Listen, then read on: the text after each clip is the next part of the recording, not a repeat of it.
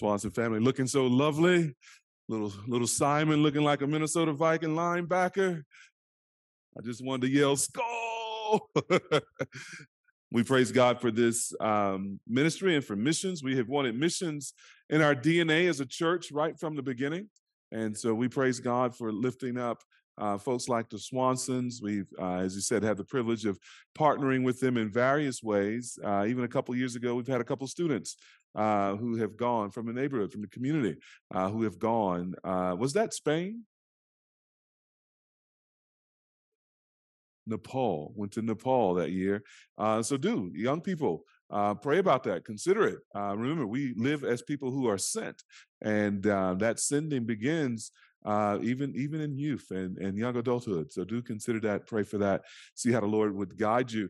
And thank you, uh, Sister Sasha, for leading us in that in that conversation. You guys will know that we nominated Sasha as our deaconess of missions. Um, at our last members meeting, and uh, our next members meeting is February 16th, I believe, a couple Thursdays from now uh, where we'll be voting on her call to serve us in that capacity. So do pray for Sasha uh, and encourage her uh, as she works in that way.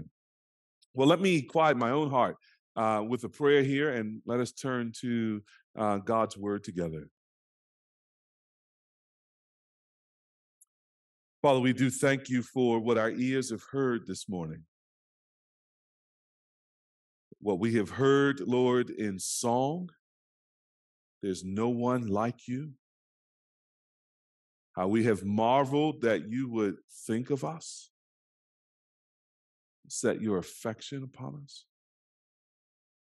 What we have seen and heard, Lord, regarding the exporting of your gospel um, through Rain Ministries, through Royal Servants, through our brother and our sister, Matt and Stacy Swanson, and for the partnership in the gospel that you have given us with them. We praise you that you've allowed us to pray and give and go so that Jesus would be known. And that's our de- desire this morning that we would know you, Father, more intimately this morning as we come to your word, that you would help us to see Jesus perhaps in a fresh way or maybe for the first time and seeing him, that we would fall in love with him, that we would honor and magnify him as the Lord of all creation and that we would be filled with your spirit and sealed to the day of redemption, bearing the fruit of your spirit, going in the zeal of your spirit and the knowledge of your word. We need so much from you this morning. Various, Lord, cases and situations in the room this morning, various challenges and distractions, various needs, various longings we, we need you so much this morning. So come, come near to us and provide for us and just be with us, we pray. Help us to sense your presence and to worship you this morning, we pray. In Jesus' name. Amen. So this morning we've come to the, the fifth and final in our series um, on our five M's, our five sort of major objectives as a church uh, we have been uh, thinking about that, as I said, these last five weeks. And, and again, uh, by way of reminder, these objectives are ways in which we kind of operationalize the way we put into action our mission statement. So, our mission is we exist to glorify God by making disciples of the Lord Jesus Christ from the four corners of the block to the four corners of the globe. And in many ways, what we've talked about thus far, the message of the gospel, showing mercy to our neighbors, seeking to mature together, uh, multiplying, a lot of that is block work, call it. A lot of that is how we reach where we live, right? So God's plan for reaching our neighborhood is us us living in our neighborhoods, among our neighbors, um, bearing witness, being salt and light, speaking a word of gospel, a word of hope, a word of truth uh, to our neighbors, pointing them not to ourselves, but to Jesus. That's God's plan for how we reach the campus, how we reach the neighborhood, how we reach our schools, how we reach our workplaces. Well, we're thinking this morning about, well, it's from the four corners of the block, yes, but to the four corners of the globe also. How does God reach the globe. How does God send the gospel to the four corners of the world? Well, it's in what we call missions. And that's what we want to think about this morning. That's our fifth M. We, we exist uh, to glorify God by making disciples from the four corners of the block to the four corners of the globe. And one of our core objectives is that we send missionaries to the ends of the earth, that we send missionaries to the nations of the earth. Uh, and this is not something we made up, this is something right in the Bible. Like all of our other M's, this is right in the Bible. So if you're taking notes this morning, we're going to think about three things briefly this morning. Number one, that God is a missionary God. That God is a missionary God. And number two, then, Christianity is a missionary religion. That Christianity is a missionary religion. And number three, you remember, we've been trying to think about the postures that help us carry out um, the objectives that we've set for ourselves. Number three, generosity is the missionary posture. A generosity is the missionary posture. We want to see these things from God's word. So let's think about this that God is a is a missionary God. The entire Bible is really one story. And it is a story about the one true and living God wanting a people for himself desiring a people, desiring a kingdom, desiring men and women from every tribe, tribe, tongue, and nation to be his own special possession and to give himself to them as their own special God. Now, you see this from the beginning of the Bible all the way through. And so we're just going to trace this real quickly. You can write these passages down if you want to take notes, or you can flip there with me. We have a little sword drill uh, if you want. Um, look with me in Genesis chapter 12, verses 1 to 3. Genesis chapter 12, verses 1 to 3. In some ways, this, this whole missionary enterprise begins right here in, with God and a relationship that he's about to establish with a man named Abram at the time. And so God promises to Abram in Genesis 12, verses 1 to 3, um, notice what it says. The Lord said to wait a minute, that's Exodus. I was like, how Moses getting the story? All right, Genesis 12, verses 1 to 3. Now the Lord said to Abram, Go from your country and your kindred and your father's house to the land that I will show you and I will make of you a great nation, and I will bless you and make your name great, so that you will be a blessing.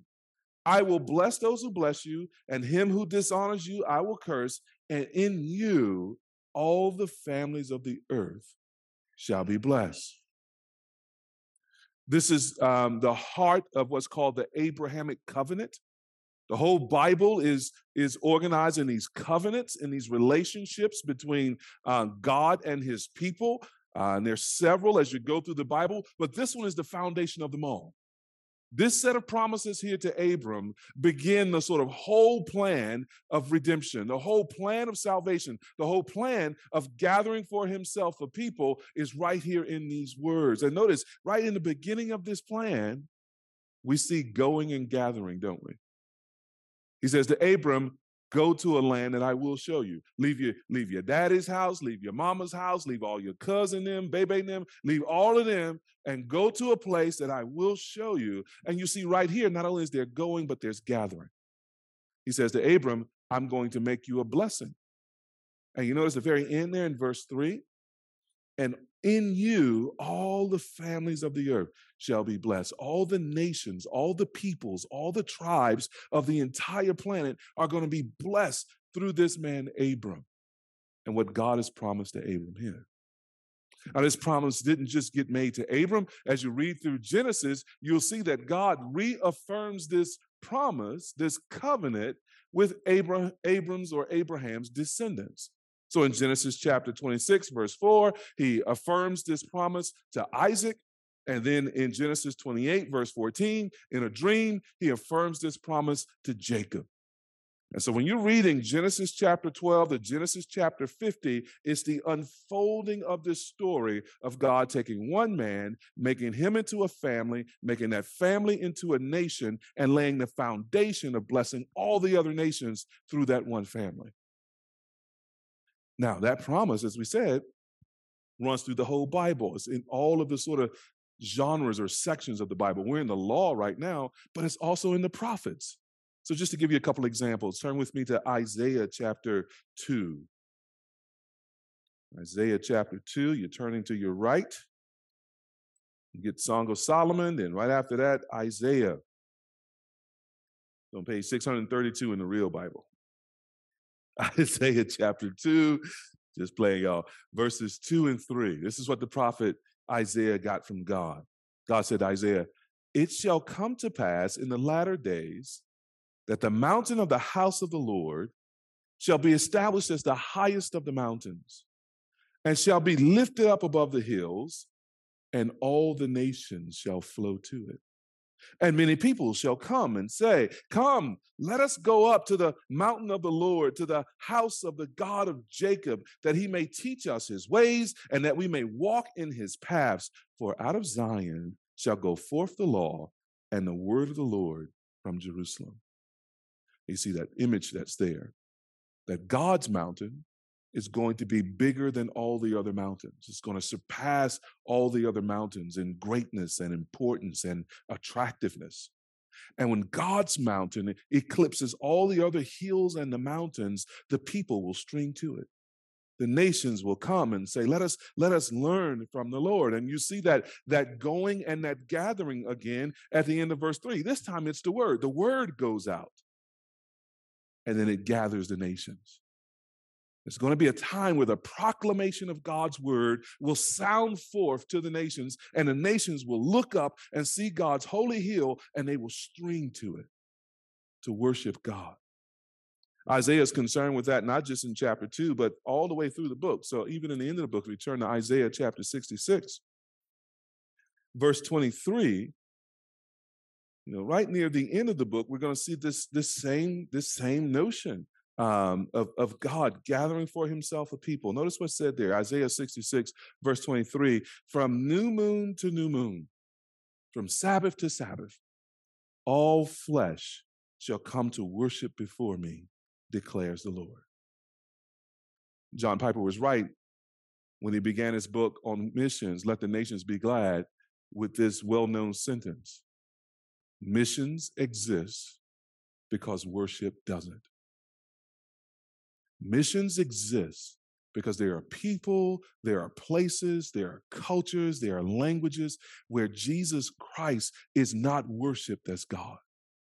And missions exist to fix that problem so that all of humanity would come to worship the one true God, so that the fulfillment of God's program, his plan here, uh, might be brought to pass in the gathering of the nations. And we see this, so we see this in the law. Just give me a couple examples here from the prophets. We see it in the writings too. We see it in the, in the writings. For example, in Psalm 86, verse 9. The psalmist sings there, All the nations you have made shall come and worship before you, O Lord, and shall glorify your name.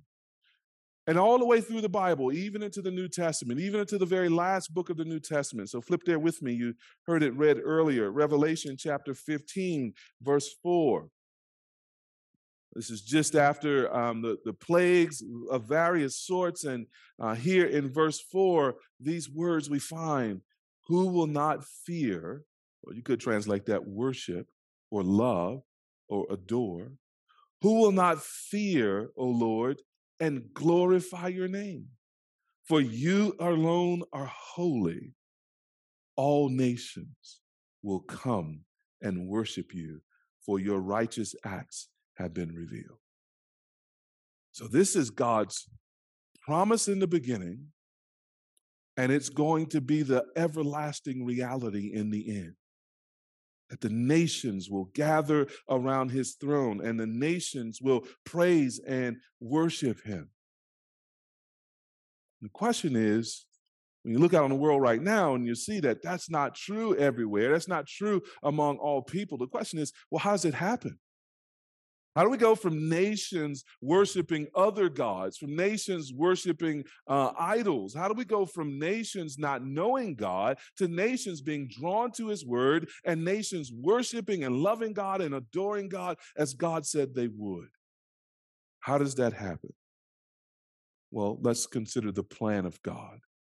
If that's the promise of God, here's the, here's the plan of God in Galatians chapter 3. Look with me in Galatians 3, verse 8. I want, really want you to look at this with me because this is one of my favorite verses in the Bible. And when you're the pastor, you get to talk about your favorite verse in the Bible. It's beautiful. It's stunning, really, for me at least. Paul is talking here with the Galatian church about faith, that they are saved by faith and not by works. And he is, he is eager to prove that that's the case from the beginning.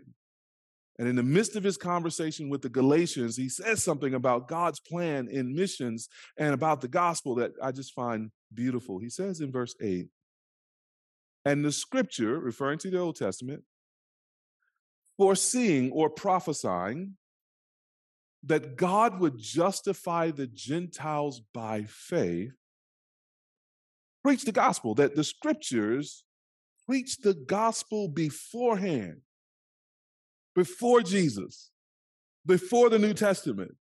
That the scriptures preach the gospel that God would justify the Gentiles beforehand to Abraham, saying in these words, In you shall all the nations be blessed that what we read in Genesis chapter 12, verses 1 to 3, was God preaching to Abraham the gospel. That what we read in Genesis chapter 1, uh, verse 3, in all in you, all the nations would be blessed, is sort of this seed, this promise that in the gospel of Jesus Christ, all the nations would be justified, declared righteous by God by faith. It's amazing. That's amazing. God's got one plan. He's going to gather people from every tribe and nation and make them his people. And he has one way of doing that the proclamation of the gospel from Abraham until now.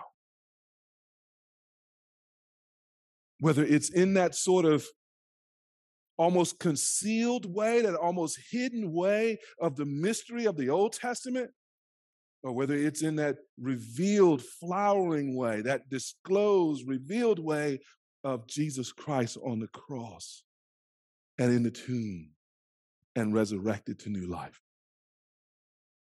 This book is about one thing God, through the gospel, gathering people from every nation to make them his one new people. Look again at verses verse 16. Now, the promises were made to Abraham and to his offspring. it did not say, and to offsprings, plural, referring to many, but referring to one, and to your offspring, who is Christ.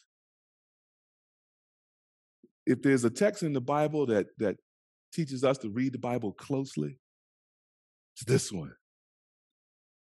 That, that God, in the promise to Abraham, said, I'm going to give you offspring, but he had his eye not on many offsprings, but, but on one in particular, his unique son, the Lord Jesus Christ, who in the fullness of time would come into the world, born of a virgin, take upon himself human flesh, and would live a perfect life of obedience to God, fulfilling all that the law required and then would voluntarily die for the sins of the world and voluntarily be punished for the sins of the world, which he had not committed.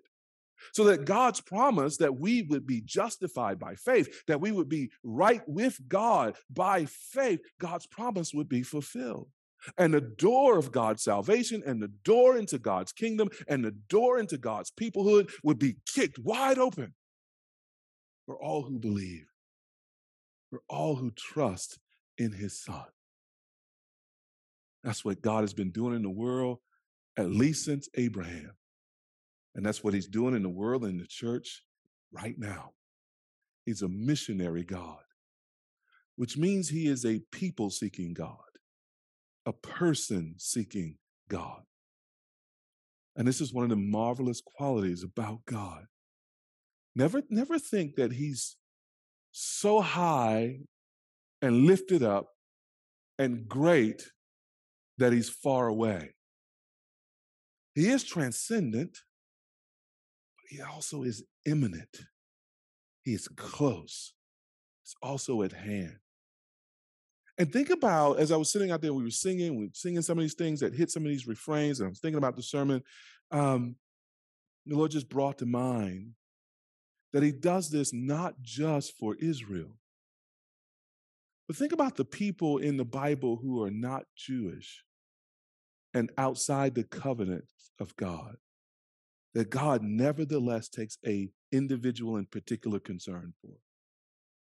Think about Hagar. Sarah's handmaid given to Abraham when they're trying to bring God's plan to pass in their own power. Then when she Sarah finally has a child, then she don't want Hagar around no more, and they they kick Hagar out. And Hagar, with no other means, she had been a slave basically, with no other means to provide for herself, is out in the wilderness, has put the baby away so that she can't see the baby, just waiting for the baby and herself to die. And God sees her this non Jewish woman, this slave woman, this single mother, abandoned to poverty and destitution. God sees her, and she names that place the Lord who sees. Think, think about think about a Ruth, a Moabite, who marries a, a Jewish young man in another land and they had a whole life over there, and that life gets unsettled by famine and by death. And now she's got this bitter mother in law, and the mother in law, like, I'm going back home. And Ruth says, Where you go, I will go, and your God will be my God. And through Ruth comes the Savior. Think about all those persons who had no claim on the attention of God and the blessing of God whom God nevertheless noticed and came to and provided for. That's the kind of heart it takes for God to be a missionary God. And, and that's the kind of heart that God has for you and I. So when he says he, he's going to take interest in all the nations of the earth, all the peoples of the earth, I think we can think of that in wholesale terms. You know, it's like he, he's thinking about those in, in big shipping containers. Okay, there's a represent. I want to encourage us to think about it in retail terms. He's taking each shirt off the rack, each pair of pants out the stack. We individuals are those shirts and those pair of pants that God has taken a particular interest in that he sees and that he cares for. That's you, beloved, from all the nations. I look across this room and I see Nigerian brethren, some Igbo, some Hausa, some Yoruba. Look across this room, I see a Korean sister. I look across this room, I see people from the great Republic of the Bronx. Look across this room and you See, Cameroonian sisters, Ghanaian sisters, brothers. Even in this room, we've been seeing the fulfillment of that promise, haven't we? Peoples descended from Ireland and Scotland and England, and peoples descended from the Caribbean. I see a Bahamian sister, Haitian brother. This room is the fulfillment of God's promise to gather for himself a people from every nation. He is a missionary God, and that means he cares about you, beloved. But number two, if he's a missionary God, then the church is a missionary, or the Christianity is a missionary religion. That just makes sense, doesn't it? Missiology follows theology, right? Who God is drives what we do right? So theology drives missiology. What we do in the world follows who God is in the world. We cannot be healthy Christians without being missionary Christians. We cannot be a healthy Christian church without being a missionary church. But the Bible knows nothing of a church really that has no concern for missions. That'd be an odd thing to the Apostle Paul. That'd be an odd thing to the Apostle Peter. That'd be an odd thing to Phoebe. That'd be an odd thing to Lydia. What, what do you mean there's a church that exists for itself and not for the nations? It'd be strange. And it should be strange to us. And, and not just because we're connecting a dot between theology and missiology, but because God told us so explicitly. So uh, you'll know these words. You can write it down or you can look at it with me if you want to. Matthew chapter 28, verses 18 to 20, what we call the Great Commission, where Jesus sends his apostles out in worldwide missions. And Jesus came and said to them, All authority in heaven and on earth has been given to me. Go, therefore. You know, for that reason, because he has authority in heaven and on earth, he now commands his followers to go and make disciples of all nations, baptizing them in the name of the Father, and of the Son, and of the Holy Spirit, teaching them to observe all that I have commanded you. And behold, I am with you always, even to the end of the age. That sort of purpose statement makes no sense if God is not a missionary God and Christianity is not a missionary religion. Or, or consider what we see in, in the early chapters of Acts, Acts chapter 1, or excuse me, yeah, we could refer to Acts chapter 1, verse 8. Um, we're, we're there, we're told that we're going to be witnesses for the Lord uh, from Jerusalem to Judea to Samaria to the what? Ends of the earth. Or Acts chapter 13, where the first missionaries are called apart and set aside for the work of missions. Acts 13, verses 1 to 3. Look there with me. This, this text is also going to be important for what we have to say about the posture that we want to develop. Acts 13, verses 1 and 3. Now, there were in the church at Antioch prophets and teachers Barnabas, Simeon, who was called Niger, Lucius of Cyrene, Manaen, a lifelong friend of Herod the Tetrarch, and Saul. While they were worshiping the Lord and fasting, the Holy Spirit said, Set apart for me Barnabas and Saul for the work to which I have called them. Then, after fasting and praying, they laid their hands on them and sent them off. This begins the sort of church's missionary movement. The Holy Spirit spoke to the church and said, There are two persons in here in particular I want you to consecrate, to set apart for the work that I have for them. And the work that I have for them is to take them here from Antioch, where we were first called Christians, and to send them into the world to make other Christians, to plant other churches, to spread the gospel, to fulfill the promise made to Abraham that, that through Jesus all the nations would be blessed. So we see that right there in the early history of the church, they have a conception that, that Christianity is a missionary religion. So, beloved, the only point I want to make here in way of application is, or oh, maybe there are two points. You will sometimes bump into people, Christian and non Christian, who regard missions as kind of this cultural intrusion into the life of other people who aren't Christians. They'll regard missions as this kind of arrogance that Christians have that you would go to some place and and and try and take people who are not Christians and and make them Christians. That in their own conception, that's something that that shouldn't happen because it's it's close to arrogance or close to pride. I'm inclined to believe that that God loves people better than we do. I am. As much as we might think we love somebody, as much as we might think that we are for the welfare of other people, I don't care how much that might be true of us, is infinitely more true of God.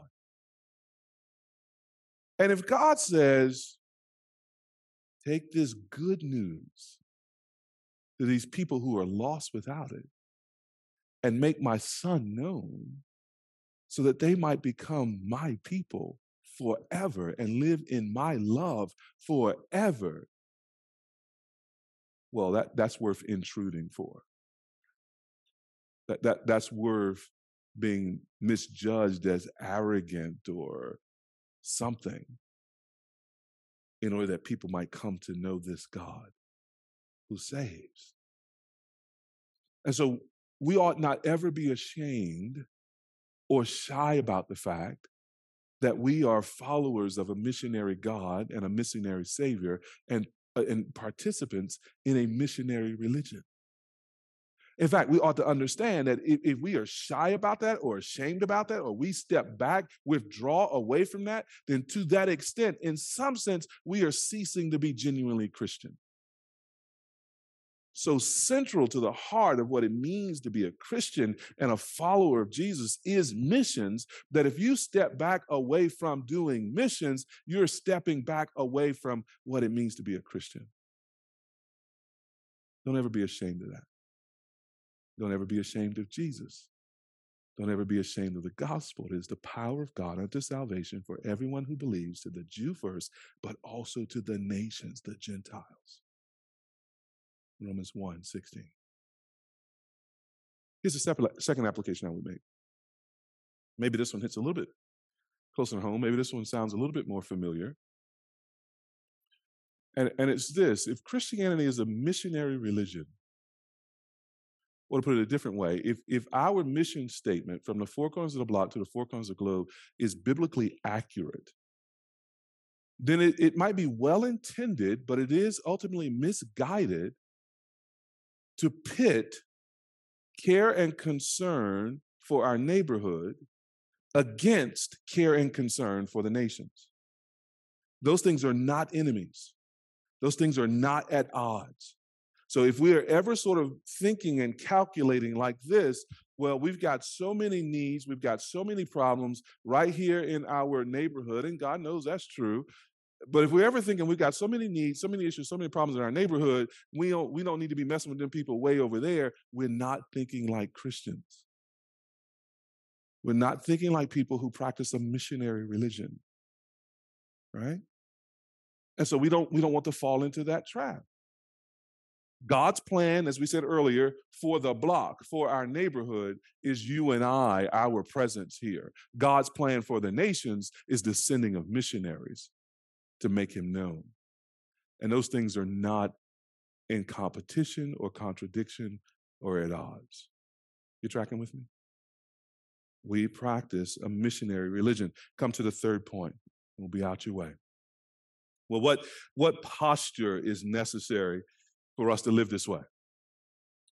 Well, I want to suggest to you that it is, in a word, a, a posture of generosity. Lots of things we could say. We, we could say, hey, we, we, we do this because we are postured toward the glory of God. We could say we do this because in, uh, we have a, an obedience uh, kind of posture. Uh, we could we could double click on love. There, there, are many things that could be sort of conduits into the practice of missions. But uh, as I prayed and thought about it and, and wrestled with it, those alternatives and others, I thought the Lord just brought me back to this notion of generosity. And I'll explain why because the gospel is actually the message of God's generosity to the world. John 3:16. Where God so loved, there's love, right? What did he do? He gave. He gave. He gave his only begotten son that whoever believes in him would not perish but have everlasting life. That's our message in a nutshell. God gave his son for our salvation so that we would not perish, that we would not be destroyed in judgment, but would be saved to live with God forever. God so loved, he gave. It was generosity that made the difference in practice, in God's posture toward us. That's what made the difference in our salvation. And I think as we look at the New Testament instructions uh, uh, to Christians about missions and um, the, the work that we're to do as a Christian church, I think we see the thread of generosity running all throughout it. I'm just going to give you a couple of examples or a couple of subpoints here if we're meant to have a, a posture of generosity, that's how we're meant to sort of position ourselves in the world and engagement with the world, then number one, we want to, in our in generosity, give our best people to the work of missions.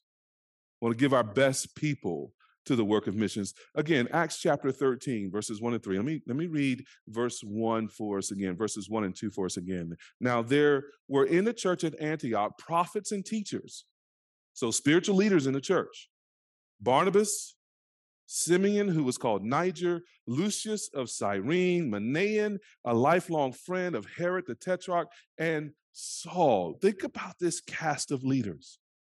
Barnabas is known as this great encourager in the early church. He's the one who finds Saul when Saul's kind of in exile. He's neither, uh, he got no fellowship with Jews and no fellowship with Christians. He got no fellowship with Jews because he started to preach the gospel and believe in Jesus. He's got no fellowship with Christians because before he believed, he was persecuting the church, killing folk and dragging them to jail.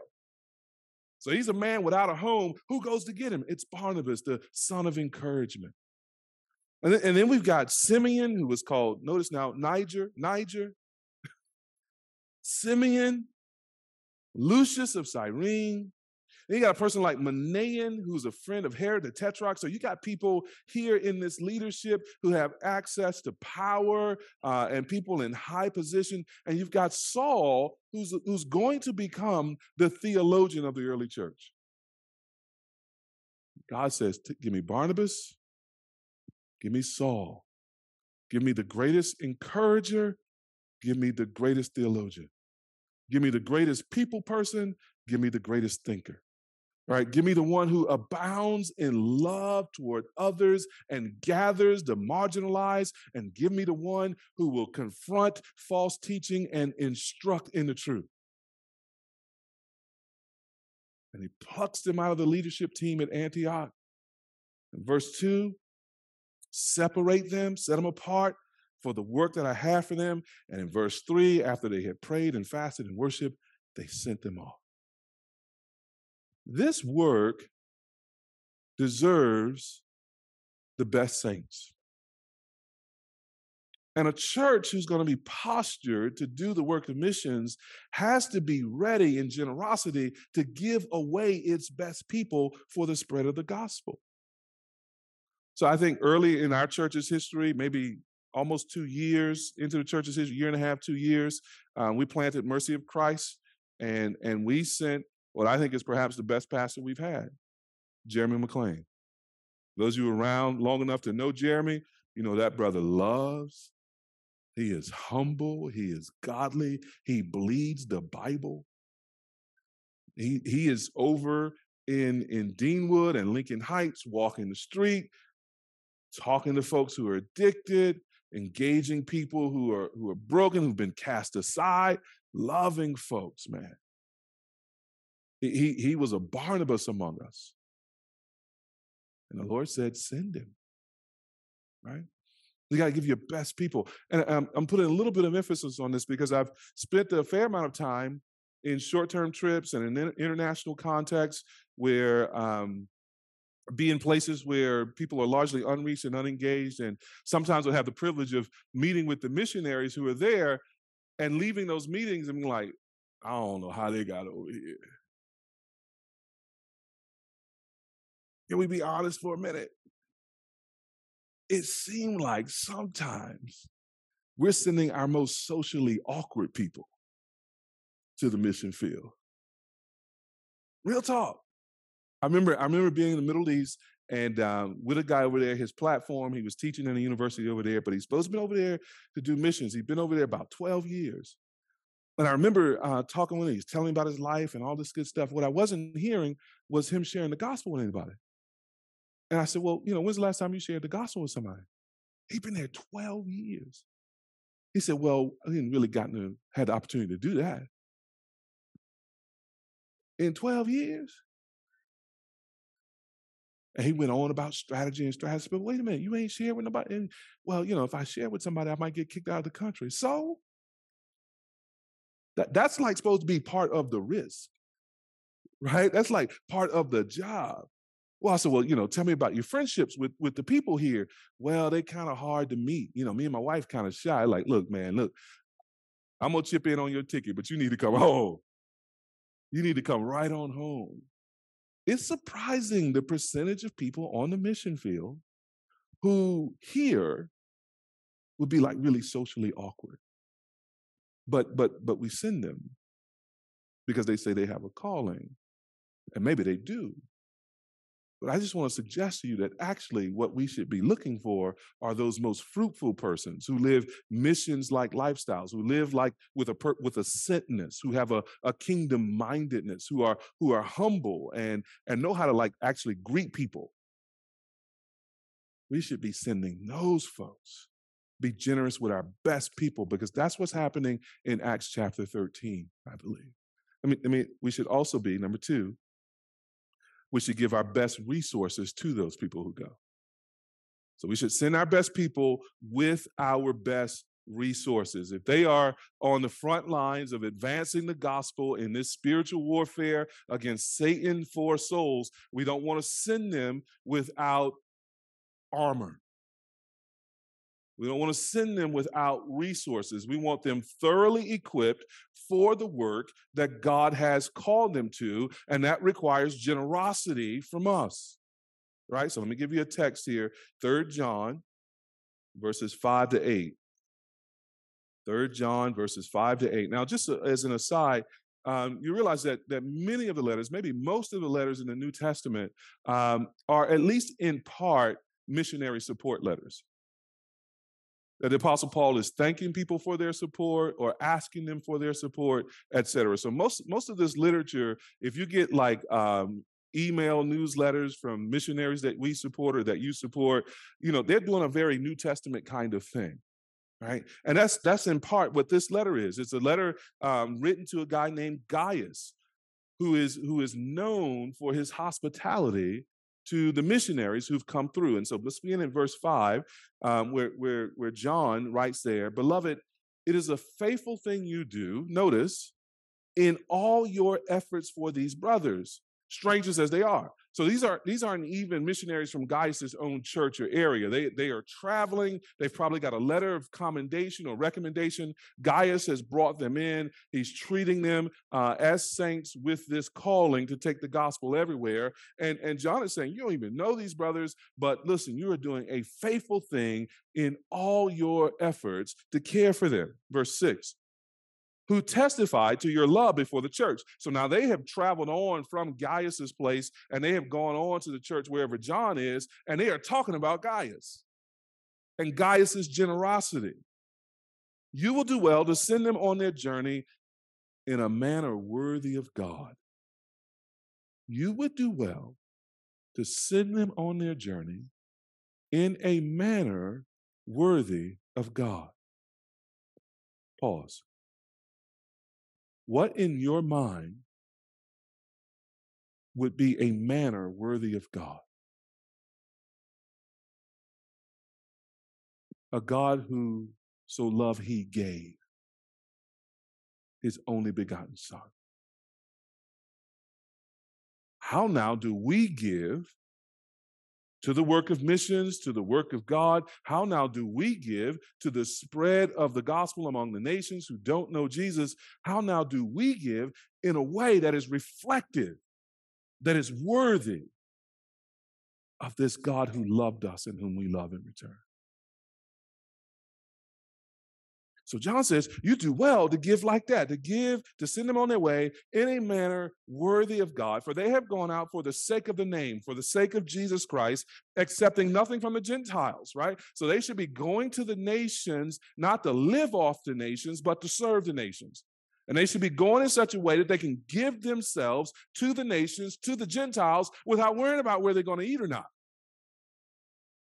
without worrying about whether or not the children will have medical care. We're not without worrying about whether or not they can buy a book or if they're making a trade-off between a book and a biscuit, right? They should be able to have a biscuit and a book. Verse 8, therefore, we ought to support people like these that we may be fellow workers for the truth. So you got goers and you have givers.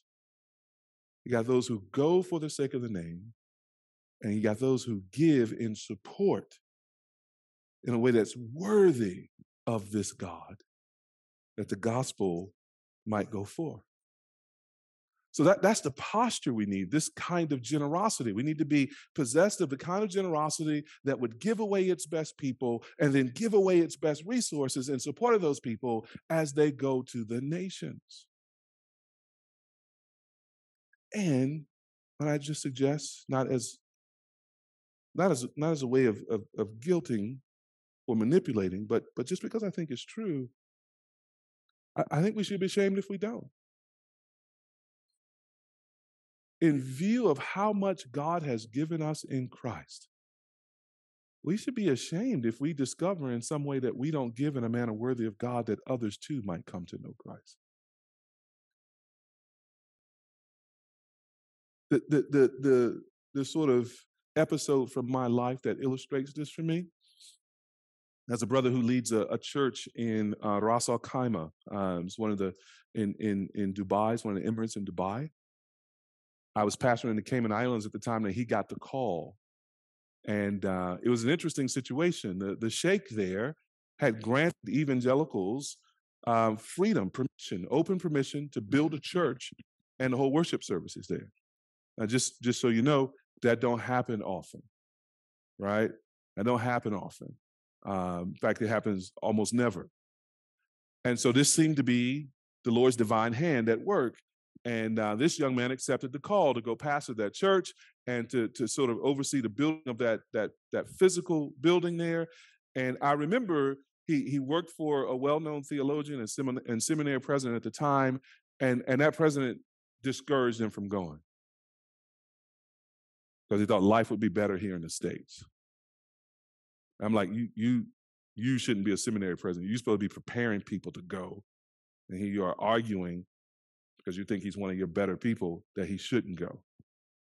Get another job. And so he decided to obey God and not man. And so, and so step number two was he needed to raise funds to, to build this property. And he was reaching out to everybody he knew. He knew a lot of guys by, by virtue of his work in that seminary and interaction with pastors all around the country. Knew a lot of pastors was getting like no support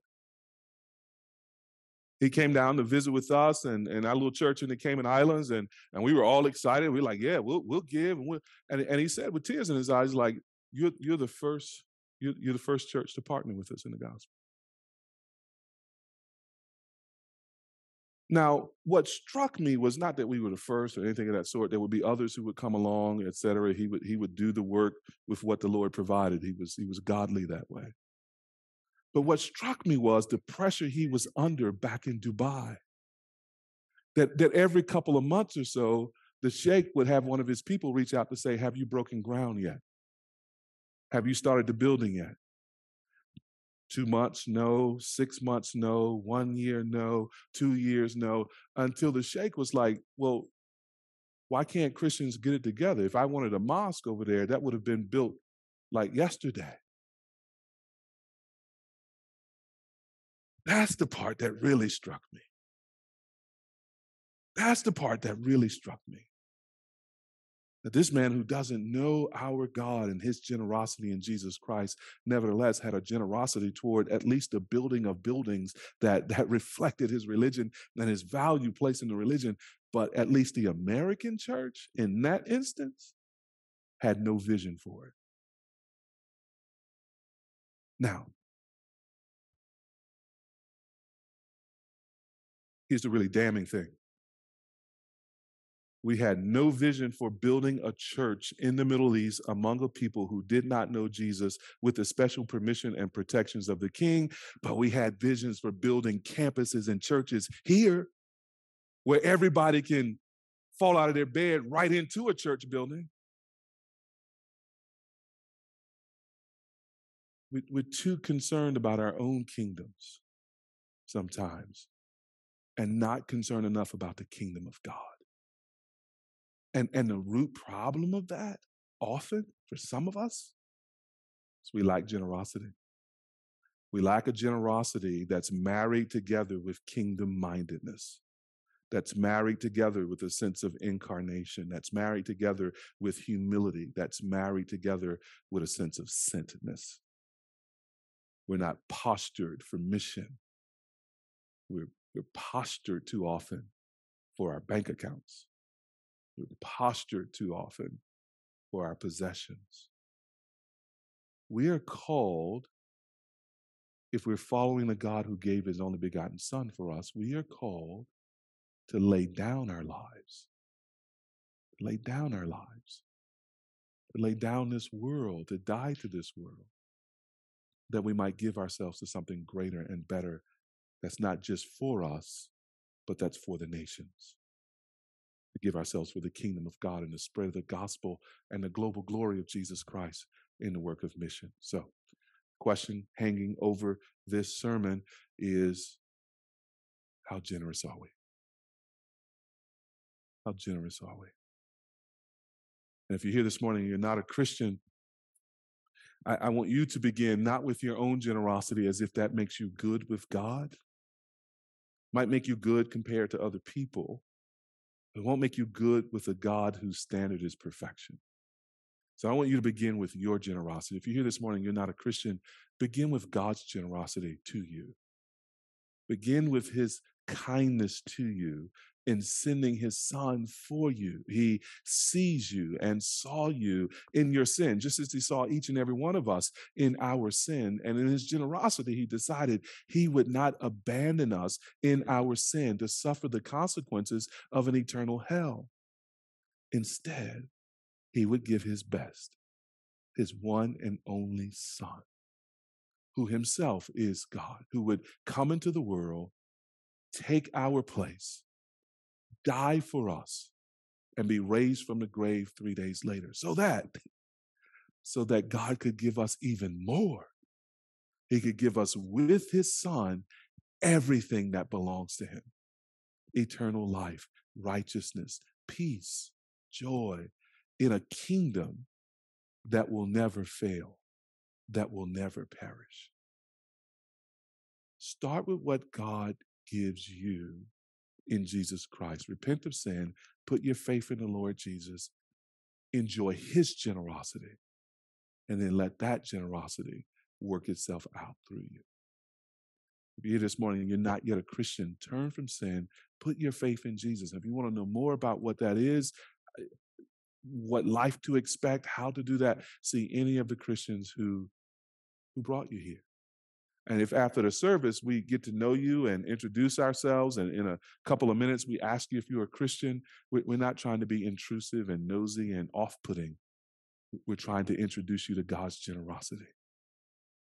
Welcome it, welcome it, hear it, and receive it. Let's pray together. Father, we thank you that you promise and are fulfilling the promise to draw all nations to yourself.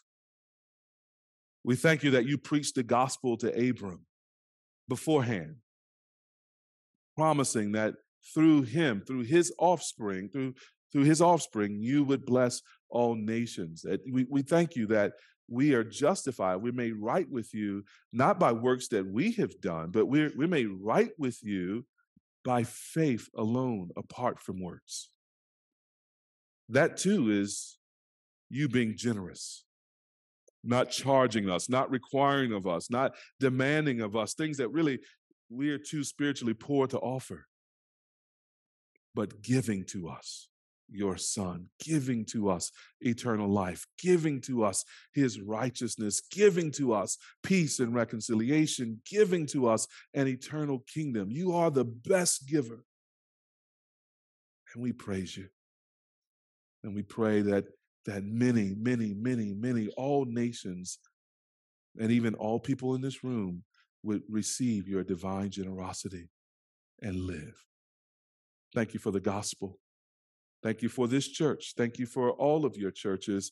We pray, Lord, fix our posture that we might, Lord, be effective in your mission. And we ask this in Jesus' name. Amen. Thank you.